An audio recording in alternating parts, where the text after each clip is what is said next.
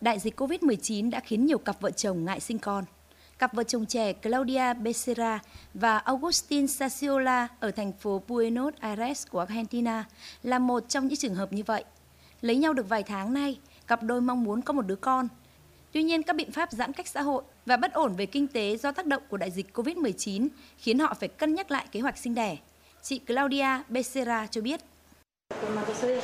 Tôi chỉ hoãn sinh con vì sinh con liên quan đến nhiều yếu tố chuyên môn như đi khám thai sản. Chồng tôi lại mất việc làm. Bất ổn kinh tế là thách thức lớn nhất khiến chúng tôi phải cân nhắc lại kế hoạch sinh con.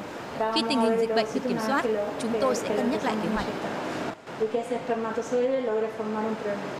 Thống kê cho thấy tỷ lệ sinh ở Argentina giảm mạnh trong thời gian diễn ra dịch COVID-19. Chỉ tính riêng ở thủ đô Buenos Aires, kể từ đầu năm 2020, tỷ lệ sinh đã giảm 25%, tức là giảm 1 phần tư so với hồi đầu năm ngoái.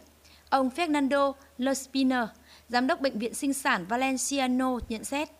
Hemos visto en el último tiempo, me gustaría decir desde el 19 hasta ahora, Tỷ lệ đông trứng đang có xu hướng tăng lên ở Argentina. Làm mẹ giờ là một sự lựa chọn. Tỷ lệ sinh có xu hướng giảm trong thời kỳ đại dịch. Rất nhiều hoạt động bị hạn chế, bao gồm cả việc mua sắm. Có nhiều trường hợp, số tiền tiết kiệm được nhiều người dành ra cho kỳ nghỉ đã được chi tiêu cho các mục đích khác thiết yếu hơn, kể cả việc điều trị sinh sản. Tôi chỉ hoãn sinh con vì sinh con liên quan đến nhiều yếu tố chuyên môn như đi khám thai sản. Chồng tôi lại mất việc làm. Bất ổn kinh tế là thứ khó khăn nhất, khiến chúng tôi phải cân nhắc kế hoạch sinh con. Khi tình hình dịch bệnh được kiểm soát, chúng tôi sẽ cân nhắc lại kế hoạch sinh con. Xu hướng sinh này ở Argentina trên thực tế cũng là thực trạng tại nhiều quốc gia Mỹ Latin và nhiều nước khác trên thế giới vào thời điểm dịch bệnh đang diễn biến nghiêm trọng. Tại Mexico, tỷ lệ sinh từ tháng 1 đến tháng 5 năm 2021 đã giảm hơn 15% so với cùng kỳ năm ngoái.